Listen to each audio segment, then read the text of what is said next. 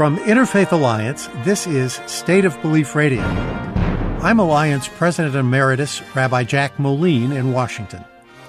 Our program airs every weekend on radio stations nationwide and is available as a podcast on iTunes and other leading podcast platforms. I urge you to subscribe to it today. State of Belief Radio is made possible in great part by the generous support of our listeners. If you've made a donation this week, please let me say a very sincere thank you. If you haven't pitched in yet, information on how you can help keep this show on the air is available at stateofbelief.com. That's stateofbelief.com. I'm Ray Kirstein at the intersection of religion, government, and back to school blues. The Washington Post reports that the National Association of Evangelicals has unveiled a sweeping report on global climate change laying out what the authors call the biblical basis for environmental activism to help spur fellow evangelicals to address the planetary crisis. The Fellowship of Christian Athletes chapter in San Jose, California, was banned by the school district for demanding members sign an anti gay pledge. Whoa Nelly says the Ninth U.S. Circuit Board of Appeals, which ruled 2 to 1 that it's perfectly fine for an official public high school student club to discriminate. And oh, look, the majority opinion judges were both appointed by Donald J. Trump. Hashtag sad. And speaking of education and discrimination, in the wake of the shocking SCOTUS decision funneling taxpayer funds to religious schools in Maine, only one school has thus far taken advantage of the pennies from heaven. Why, you ask? The other eligible religious schools are balking at the state non discrimination laws they'd have to follow if they took the funds. That's right, they want the taxpayer's dollar, but not the taxpayer's values. Hashtag also sad. Happy Labor Day weekend. For a lot of us, this summer flew by and it's hard to believe the end of a season traditionally set aside for relaxation and renewal is already here. So, as we gear up for the approaching midterm elections, more decisions by the Supreme Court and challenges perhaps not yet imagined. After all, who would have imagined we'd be living in a post Roe nation where a raid on an ex president's residence would be needed to reclaim national secrets and religious leaders would be denouncing investigations into the unprecedented assault on our democracy that happened on January 6, 2021. Let's take some time to revisit some interviews from past shows that offer a deeper look at who we are as a nation and as a society. And here, with a favorite past conversation, is Reverend Welton Gaddy. Reverend James Forbes, welcome to State of Belief and I'm happy to be with you, Welton. A lot of people ask me a, a lot of the time, and I bet they ask you too, what is progressive Protestantism or what is progressive religion? Well, I would go to the Bible first, which is not always the way you would answer that question. But there is in it this expression from Jesus. Jesus tells his disciples when he's getting ready to leave them I have many things to say to you. However, I cannot say it now. But the Spirit of truth will lead you into all truth. That is my jumping off point for understanding progressive Protestantism and also progressive Christianity and progressive religion. It is based on the affirmation of certain basic principles that have come with the tradition but it understands that tradition is an evolving dynamic, and therefore people must be open to new data, new insights as they seek to live out their existence. Science gives us new information, psychology, history, even biology.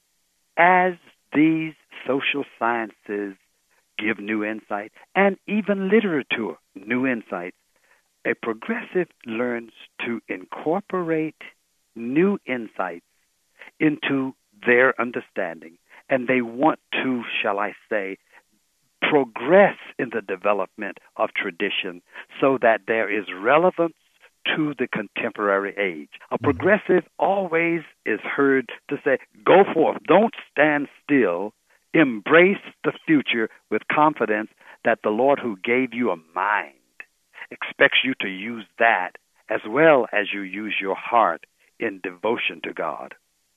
Uh, Jim, you know and I know that you you cause some trouble for some people because you break stereotypes. I mean, here you are beginning to talk about progressive religion and you talk about the Holy Spirit, and then in the very first of your book, you jump into a chapter on sexuality. Now that keeps people off balance. Well, I'll tell you what. if if they're dealing with sexuality, they are likely from time to time to be off balance. sexuality is such a powerful gift from God. It is so powerful that it can sometimes even serve as a surrogate God. People can build their lives around it, and their values become subsistent or subservient to its demand. My thinking is that any religion that cannot help us to know how to steer our way between the high standards to which we are called and the relentless energy, impulse, and intrigue of sexuality. If it if it can't help us to get through the Scylla and Charybdis of that kind of of uh, of, of force, then it's lacking in what's necessary because that's only one of the major problems. Uh, Jim, this subject has been a part of your pilgrimage. You you talk about it in the book as uh, a, a, subject on which your views have changed, particularly about homosexuality and equality for uh, LGBT people. W- will you talk briefly about your evolution here? I grew up in the Black Pentecostal Church in the Bible Belt. And in that context, preachers often would rail against people because they had a different sexual orientation. If you, in my childhood uh, church, if you were even thought to be gay or lesbian, then you, you, you would expect that sermons were going to be preached about you and you were going to be preached into hell. I grew up in that and therefore had this uh, really great fear about homosexuality and anybody that I thought was that way, I would want to shun them because I mean those people are clearly going to hell. Mm-hmm. Well, something about that felt in contrast to the spirit of acceptance and the spirit of love that I thought I heard them preaching about Jesus. So for me, I started to ask, okay, so these are the rules and regulations, but what about the spirit of Christ? As I moved in my educational uh, development, I came to understand you're going to have to make a decision. First, you got to figure out what kind of God are we serving. Is this God who's very punitive, or is this God very accepting? Uh, is this God the God who simply wants me to make everybody else the extension of my image, or does that God have space for folks that are different from me? As I developed, I came to believe first about God, that God loves us, that God made us all, and clearly that God understands us. And I even came to believe that maybe God made some folks different from me so as to help me begin to understand that I am not the paragon of virtue such that everything should be modeled on me. If I can only love, appreciate, and affirm folks like me, the King James Version would say, What thank have you? So I started to say, My God is much more likely to draw a circle to include than to exclude. And mm-hmm. then science helped me out a lot when it made it very clear that yes, the issue of choice may be at points a part of what determines our sexuality, but fundamentally, our sexuality is a part of our genetic inheritance. That is, that which gives us delight, that which is a, a, positive fantasy for us, that which gives us our attraction, is not just a matter of folks saying, hmm, maybe I'll be gay, maybe I'll be uh, uh, straight. That there is much more of a deposit in our genes of the kinds of persons we would be in regards to the approach we would take to our sexual expression. That made me say that just like nobody can tell me to stop being black so I can be more righteous in their eyes, nor can I tell somebody to stop being gay so that they can be more conveniently configured as I would wish them to be configured in my straight way. I think I'm a better Christian for having the capacity to let God love gay people as much as I'm happy that God loves me. My guest today is Reverend James Forbes. We're talking about his new book, Whose Gospel? Concise Guide to Progressive Protestantism. Jim, thanks for staying with us. Pleasure. I want to acknowledge your chapter on race and racial equality. In that uh, narrative, you share a personal story about the first time that you were able to eat at uh, a, a lunch counter in the South. What happened that day? That day, January 11th, 1961, was the day that I decided to go down and for the first time eat at the Woolworth lunch counter. Before that, we would get our food from a window because black people and white people were not supposed to sit down together in places of public accommodation. But my brother, who was the president of Shaw University, had led a march and protest and the Woolworth counter was open to black people. I went down to buy myself, in the old Southern way, a, a hot dog with mustard relish and ketchup and a big orange. when I sat down at that counter, there was a white woman to my right. She had her food there, but immediately as I sat down, she got up and ran out of the store. I was so disturbed until I really don't know even now whether I even ever ordered my my meal. So I went home, and my mother always told us when something happens to you, don't let it get the best of you. Find a creative way to express it. So I did. I wrote this poem. Why did she move when I sat down? Surely she could not tell so soon that my Saturday bath had worn away, or that savage passion had pushed me for a rape. Perhaps it was the cash she carried in her purse she could not risk a theft so early in the month, and who knows that on tomorrow twould fall her lot to drink her coffee from a cup my darkened hands had clutched. So horrible was that moment, I too should have run away, for prejudice has the odor of a dying beast, whether racist or rapist both fall in the savage class, and the greatest theft of all is to rob one's right to be. And that's what I wrote. But the real issue, I mean, the real uh, beauty of the story, it seems to me, is that 30 years later, when I was the pastor at the Riverside Church, one of my white parishioners came to me and said, You know, I wanted to see you because I was working through some of my papers and I ran across this letter that you wrote me back in 1961. And in it, there was this poem. Question why would I send that poem to a white woman? Answer She was working at the United Church, had programs for black youth, and had convinced all of us that she really loved us, that she really cared for us, that it mattered to her what hurt us, and also she was invested in making sure that we would be first class citizens just like anybody else.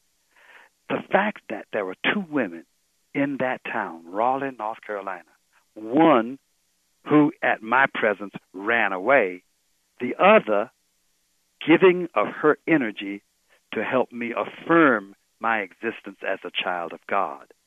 That helped me to overcome the tendency to be racialistic in my thinking. You can't put all white people in one basket. You can't put all black people in one basket.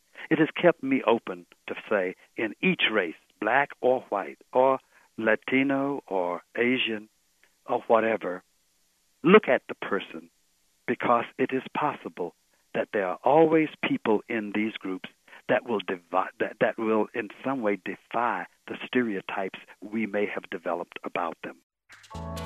We're just getting started with this Labor Day weekend edition of the Best of State of Belief Radio, brought to you by Interfaith Alliance. There's more coming right up.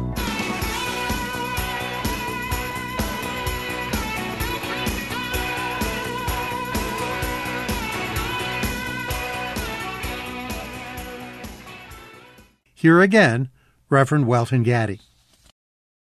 In her book, The Great Emergence, religious historian Phyllis Tickle observes that every 500 years or so, the Christian faith holds what she dubs a rummage sale, a way for the church to reevaluate itself, keep what it needs to keep, shed what it doesn't.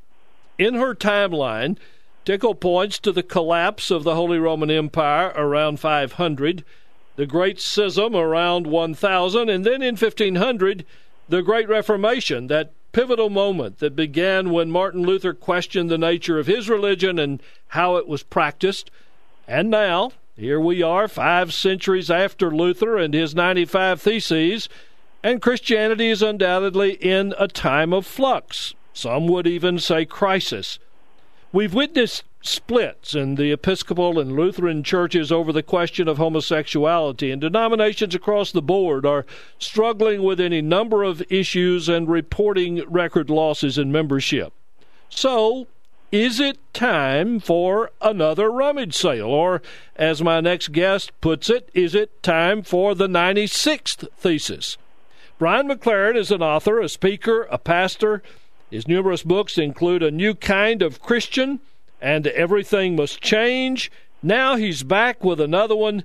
The latest is called A New Kind of Christianity 10 Questions That Are Transforming the Faith. Brian McLaren, welcome back to State of Belief. It's great to be back at State of Belief, and, and thanks for uh, for that good introduction. Your book begins with a realization that you shared with others in different Christian communities. You say you all agreed that something isn't working in the way we're doing Christianity anymore. Uh, what brought you to that conclusion? Well, I, I suppose uh, a number of things. Strong, the strongest would be my own experience as a pastor. Um, what I when, when I would sit across the table with someone uh, across the desk from with from someone who uh, had begun visiting my church, and they would begin asking me their questions, and and I would I would think about the kind of answers that I had been taught or, or had been given myself when I asked questions. I just realized something wasn't matching up. You know, the, the, I didn't have uh, good answers to a lot of the uh, the good questions that were being raised. Well, I want to get into uh, the details of some of the 10 questions that you pose in the book, but first, I have to point out that uh, we're talking about very large questions here. Questions uh, about the nature of God, the message of the gospel, and it, it makes me think that you're saying that Christians basically need to go back to the drawing board and ask, uh, what do we believe? Is that a fair assessment? Yeah, I think it is a fair assessment. I, I, I mean, on the one hand, I'm not recommending that we hop, skip, and jump over 2,000 years of church history and just ignore all of that and go back to the Bible and now we'll get it all right and fix it all up. I, I, I don't want to leave anything behind. I want to learn from all of our history.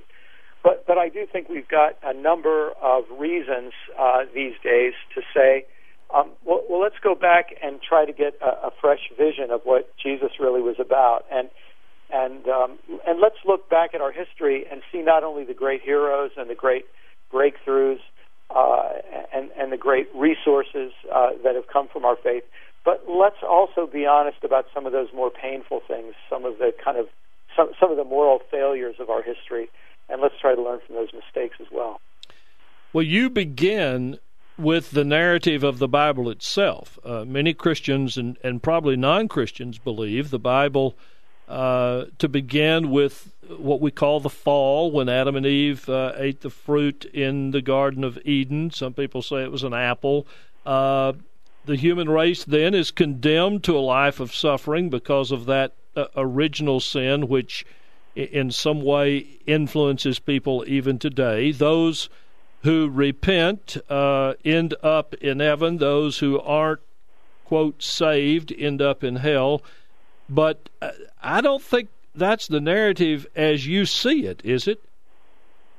Um, well, that's the narrative I was taught. Um, but what what I've been doing, you know, it's funny when you're a pastor and you preach every Sunday and sometimes many times a week.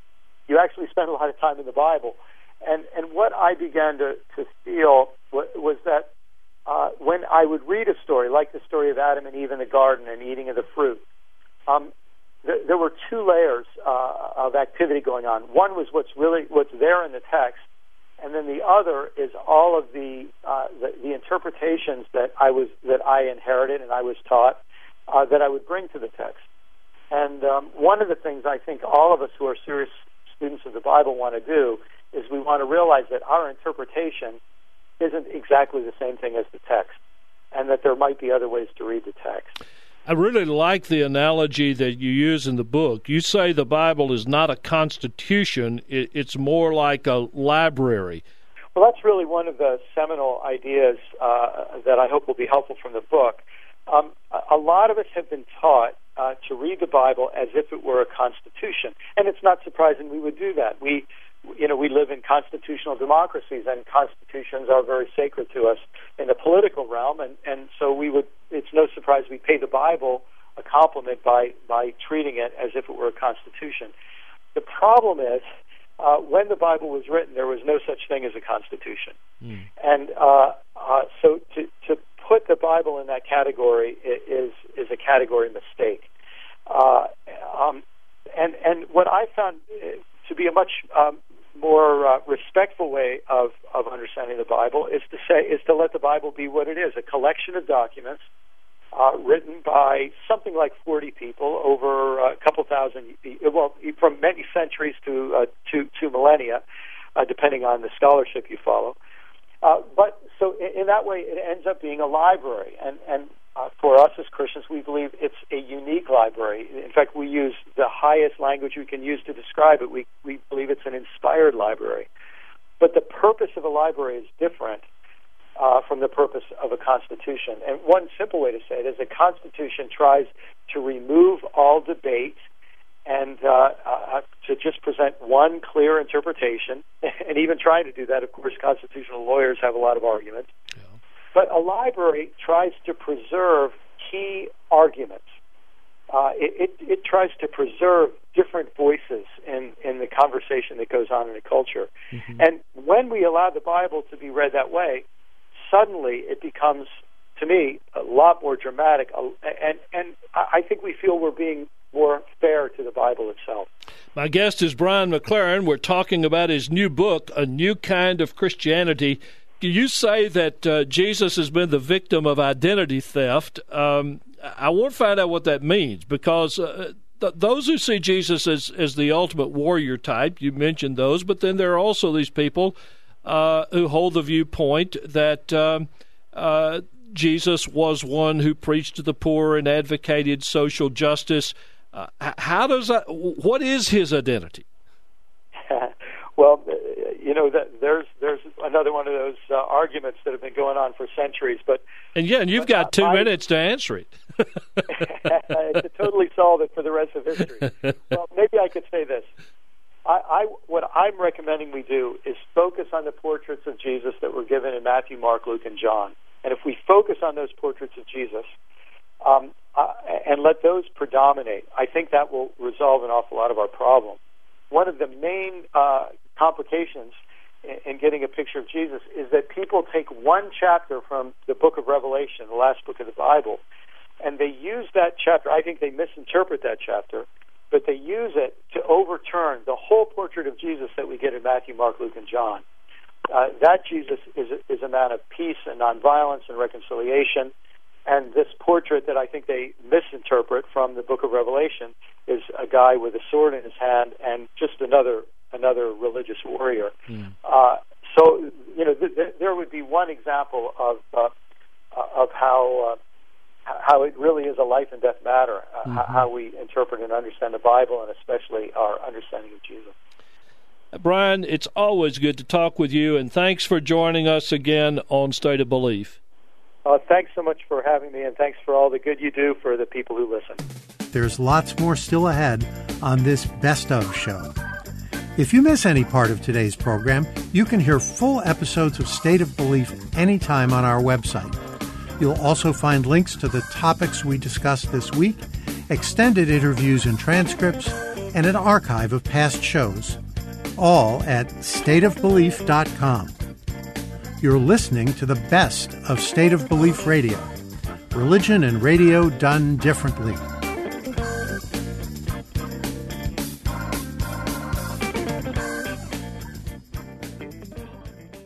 I'm Rabbi Jack Moline, and here's the Reverend Welton Gaddy with a favorite conversation from the past. There's an ancient Sufi maxim that says, When we see with the heart, all masks fall down. That's a sentiment that has guided my next guest through his career as a celebrated musician and a dedicated activist. For 20 years, Salman Ahmad has led the South Asian rock band Junoon. They became the first rock band to play at the UN General Assembly Hall in New York, and Salman has collaborated with Melissa Etheridge and Deepak Chopra on a peace campaign called Ring the Bells. While in his home country of Pakistan, he's seen his music repeatedly banned, and his message has drawn the fire of politicians and religious fundamentalists. But being banned from the radio and blacklisted from television didn't stop him as he launched what he's called a cultural jihad, a revolution to take back his country's roots of acceptance and coexistence. Salman Ahmad chronicles his efforts in a new book called Rock and Roll Jihad, a Muslim rock star's revolution. And I am delighted to say that Salman Ahmad joins me right now. Welcome to State of Belief. Thank you for having me, Welton. It's an honor to be on your show. Now, I, I want to point out, so people don't get preoccupied with this r- right up front, that uh, you use the word revolution and the word jihad in, in the title of the book. And jihad unfortunately, is a word that many Americans either misinterpret or uh, or insist on misinterpreting. Uh, but what you're talking about here is not violence; it's quite the opposite. It's peace. It, you're talking about a revolution fought not with guns but with guitars, right?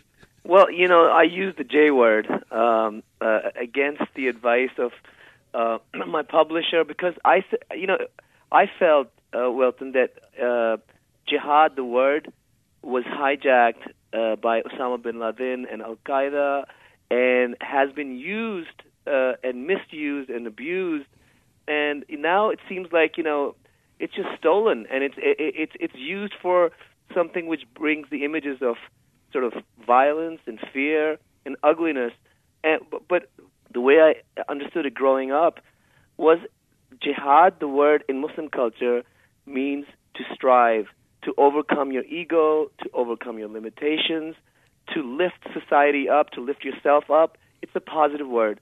And I feel that, you know, uh, it, it, it was a sinister case of identity theft that when the, when the terrorists, you know, attacked the Twin Towers and the other buildings on that terrible day on 9 11, not only did they hijack jihad, but they hijacked Islam, mm-hmm. Muslims. And, and I think it's about time that we rescued this word which for me means a, a, a struggle for good. Good for you. You were born in Pakistan, but uh, you spent your early teenage years in New York. That's where you heard the Beatles and Led Zeppelin. You first joined a band, but when you went back to Pakistan in the early 80s, you found a Pakistan that was quite different from the one you left, one that was not necessarily hospitable to your dreams of becoming a rock star. Will you uh, talk with us a little bit about the atmosphere you found when you went back to Pakistan. Yeah, it was like landing on a different planet almost. Uh, you know, I, as you say, you know, I, I went through junior high and high school here in, in Rockland County, New York. Was in a garage band. My dreams were, you know, outrageous dreams of teenagers. You know, I wanted to be a rock star. And then, you know, I went back to study medicine in Lahore at a time where there was a military dictatorship which didn't allow any music on the radio, any music on TV, live performances, you know, do them at your own peril because as I tell in the book, my first ever attempt at playing guitar publicly uh, was um, aborted. you know, I was uh, 17, 18 year, uh, years old at the time, and I just wanted to, you know, people to just see my talent. And I there was this talent show uh, organized by medical students, and we we did it in secret because we knew that you know it was dangerous to do so. So I get up on stage after a juggler, uh, and I get my I'm looking at my five minutes of fame, and I close my eyes and I play uh, this heavy metal guitar solo called Eruption, which was by Eddie Van Halen, you know the mm-hmm. '80s guitar hero. And as I was doing that, I had my eyes closed, and I was tapping away with my fingers, and I heard started hearing shrieks and screams. So I'm telling myself, "Wow, I'm I'm making a huge impact." but what what had, what had happened was that um, the, the extremist gate crashed. These kids were, you know, the morality police, the, the music police, and they started screaming, you know, fahashi, fahashi, which mm. means, uh, you know, vulgarity. And one of them, you know, with a crazed look in his eye, came up to the stage, took my Les Paul guitar, and smashed it on the ground. Mm. And that was my wake up call. I said, Where have I landed? And the other thing uh, I thought at that time was that, wow, I thought rock musicians were supposed to smash their instruments. why didn't you Why didn't you quit? Well, you know, here, here's the thing. I, I guess you know my mother is a Pashtun, and and so am I. Uh, you know, so, so I have mixed ethnicity. Uh, uh, I, I'm Pashtun from my mother's side, Punjabi from my father's, and the thing that's traditionally seen is that you can get us to do anything with love. Hmm. you know, but the moment you you start breaking things and you start threatening, there's another part of us which comes out, which is like, you know, I'm uh, uh I'm gonna defy you, mm-hmm. and if you want me to stop mu- playing music, I'm gonna do more of it, uh. and and that's what happened during my years there. Salman was social activism always a part of your understanding of music, or was that something that developed as your career developed? Well, you know, if you grow up in, in Muslim culture, if you grow up in Pakistan, it, there's a very strong uh, uh, importance attached to social service, charity. Uh, uh, you know, much like Christianity. And, mm-hmm. and when I grew up, I had a you know role model in my mother, Shaheen, who did so much community service. Uh, you know, she spent you know weeks with uh, with friends and, and relatives, old relatives who were suffering with diseases, and you know she, the, my mother was a big, huge um, influence on me in that sense. And then you know the pressure of societal pressure of being a doctor because you know it, it, like being a musician was not respected at all uh, uh, it, it still is not a, as respected, uh, one would say. And I kept being sort of brainwashed by my parents. You're going to become a doctor. You're going to become a doctor. Mm. And one of the reasons I went back to study medicine was because they saw that my musical passion was out of control. So uh, while I was in med school, I went through five years of med school. I saw, you know, people living in extreme poverty, not getting the treatment that they deserved, and that must have also seeped into my consciousness because when I left, uh, you know, I told my parents, "Give me one year to play music," hmm. and you know, I didn't tell them how many days in that year. so, so, so, but but all this music that I've you know performed, written, had is connected to healing, and and it, it it's it's got a positive message. I'm speaking today with Salman Ahmad, the founder of the rock band Junoon and the author of the new memoir, Rock and Roll Jihad A Muslim Rock Star's Revolution. Junoon has sold more than 30 million records in the past 20 years. But Salman Ahmad has seen his songs targeted by political leaders like Benazir Bhutto and even banned from the radio by former Prime Minister Nawaz Sharif. I asked Salman what reasons these politicians gave for banning his music. Well, there's something about long hair and guitars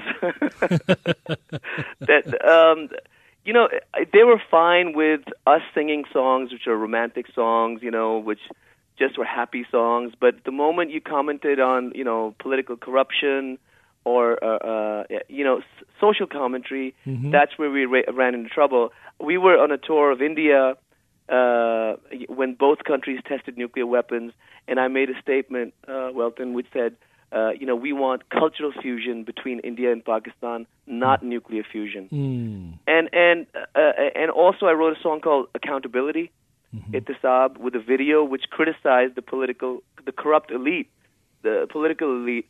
And so they saw me, you know, they saw the band as troublemakers, and they banned us.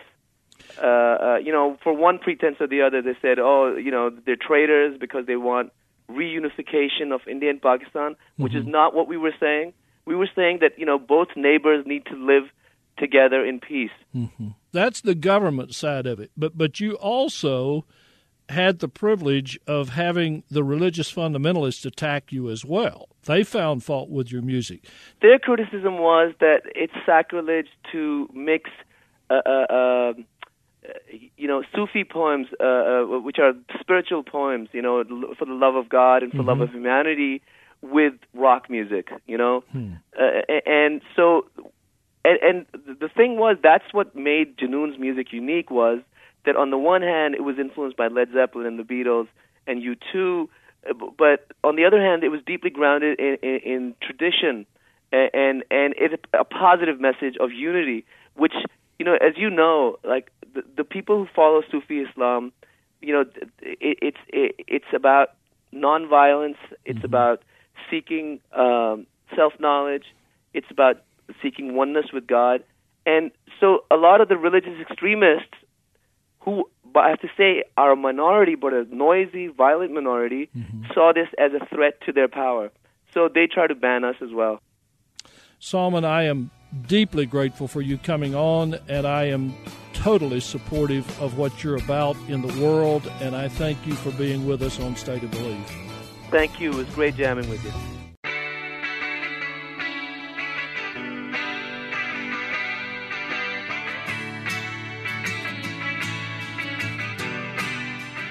How do you make a living? If a young person whom you know and care for requested your counsel on choosing a vocation, how likely is it that you would recommend that the young person become a poet? My guess is that uh, most of us would not even think about recommending that choice for a life of work or any other profession related to the arts. Let's be realistic, we would say. You have to make a living. Continuing the hypothetical conversation, how would you answer if the student asked, What do you mean when you say make a living?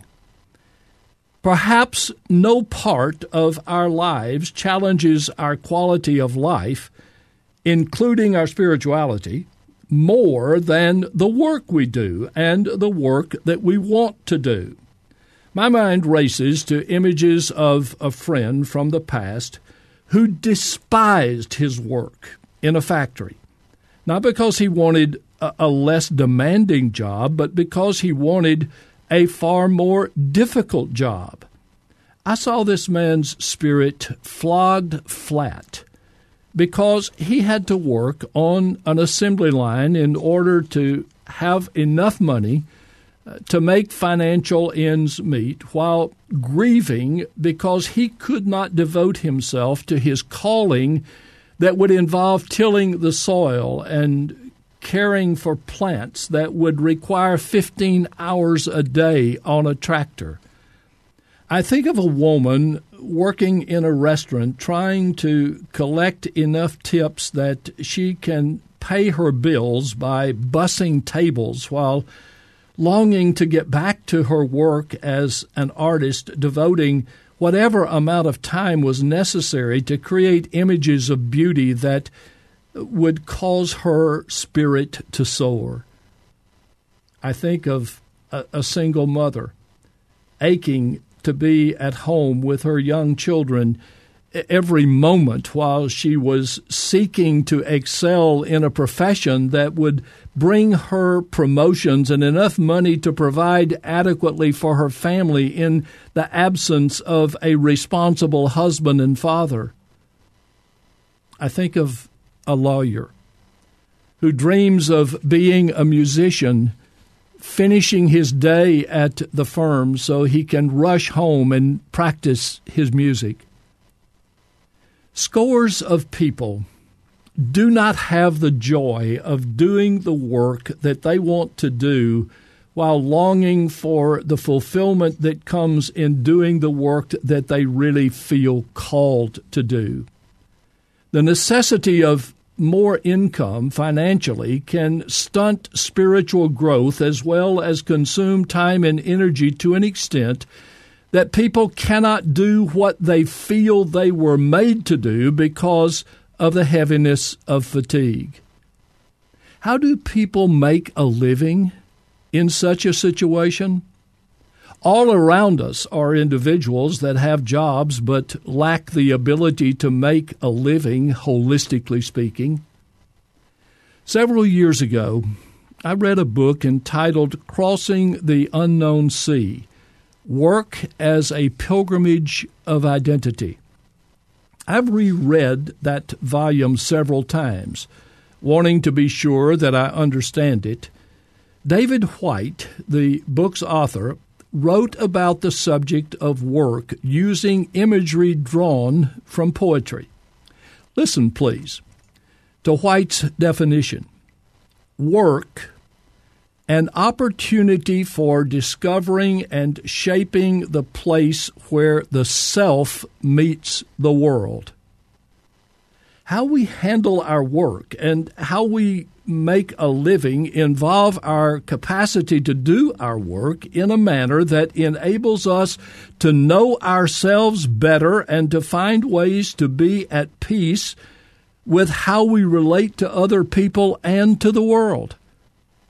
Our work can either make us or break us in relation to who we are. Jobs are about money work is about life. But the art of making a living also centers on the impact of our work on others. Something that has been evident in the past year in ways we haven't seen in a long time. The selfless work of healthcare workers called upon to risk their own health and that of their families to treat fellow Americans, including those who deny the pandemic, who actively oppose masks and vaccinations, and who criticize the medical establishment as corrupt and mendacious. There have been situations where politicians and hospital managers have betrayed their duties. But despite unfairness and neglect, the frontline workers continued to labor. I'm also thinking of the security personnel stepping up to stem the crisis of January 6th at the Capitol building, police officers and other uh, professionals putting their lives on the line to defend our democracy itself because that is their job and their calling. Some gave their very lives in fulfilling their commitment to all of us. That is true patriotism, and it too is their labor. Then there are the journalists who continue to fearlessly report on the events undermining our government and society, exposing corruption and lies and people drinking horse medicine to cure COVID 19. This is a calling, but it too is labor in service to all of us. Public servants, emergency workers, all of those who kept the wheels of our society and economy turning through the unprecedented crises of the past year or more. We can't thank each one individually. I wish we could. But we can recommit to a recognition of the immense value non famous, non tweeting workers bring to the lives of each of us and to demanding that fair treatment of working people remain an essential cornerstone of our values as a nation. Work truly is for the good of the world and for our good as well. Each of us needs to work, but there is this additional thought. None of us needs to work to the point that we wear out our lives and desensitize our ability to feel, to play, to pray, to relate to others, and to love lavishly. Over the years, I've asked countless leaders, activists, and public figures some version of this question How do you keep doing what you're doing? How do you keep from burning out? The consistency of the answers is remarkable. People known for selfless labor in the service of their neighbor or their nation bluntly say, I take a month sabbatical every year. I make a retreat. I travel with family. I make sure I disconnect entirely for several weeks every summer. Nobody uh, just keeps working without self care and taking time away. And some of the most effective leaders make sure they take the time away to enable them to be most effective in their work. So, whatever version of self care is available to each of us, let's make sure we do it. After all, self care is part of caring for creation, isn't it? This Labor Day weekend, there are scores of rescue workers busy in parts of our country struck by deadly storms. There are countless Americans foregoing the holiday to work extra shifts at hospitals and at jobs, keeping the rest of us safe. There are others taking a well deserved break, getting ready for the work that awaits in the weeks ahead. Happy Labor Day weekend, friends. This observance has taken on a profound new importance this year. Let's keep it in mind for ourselves and for each other.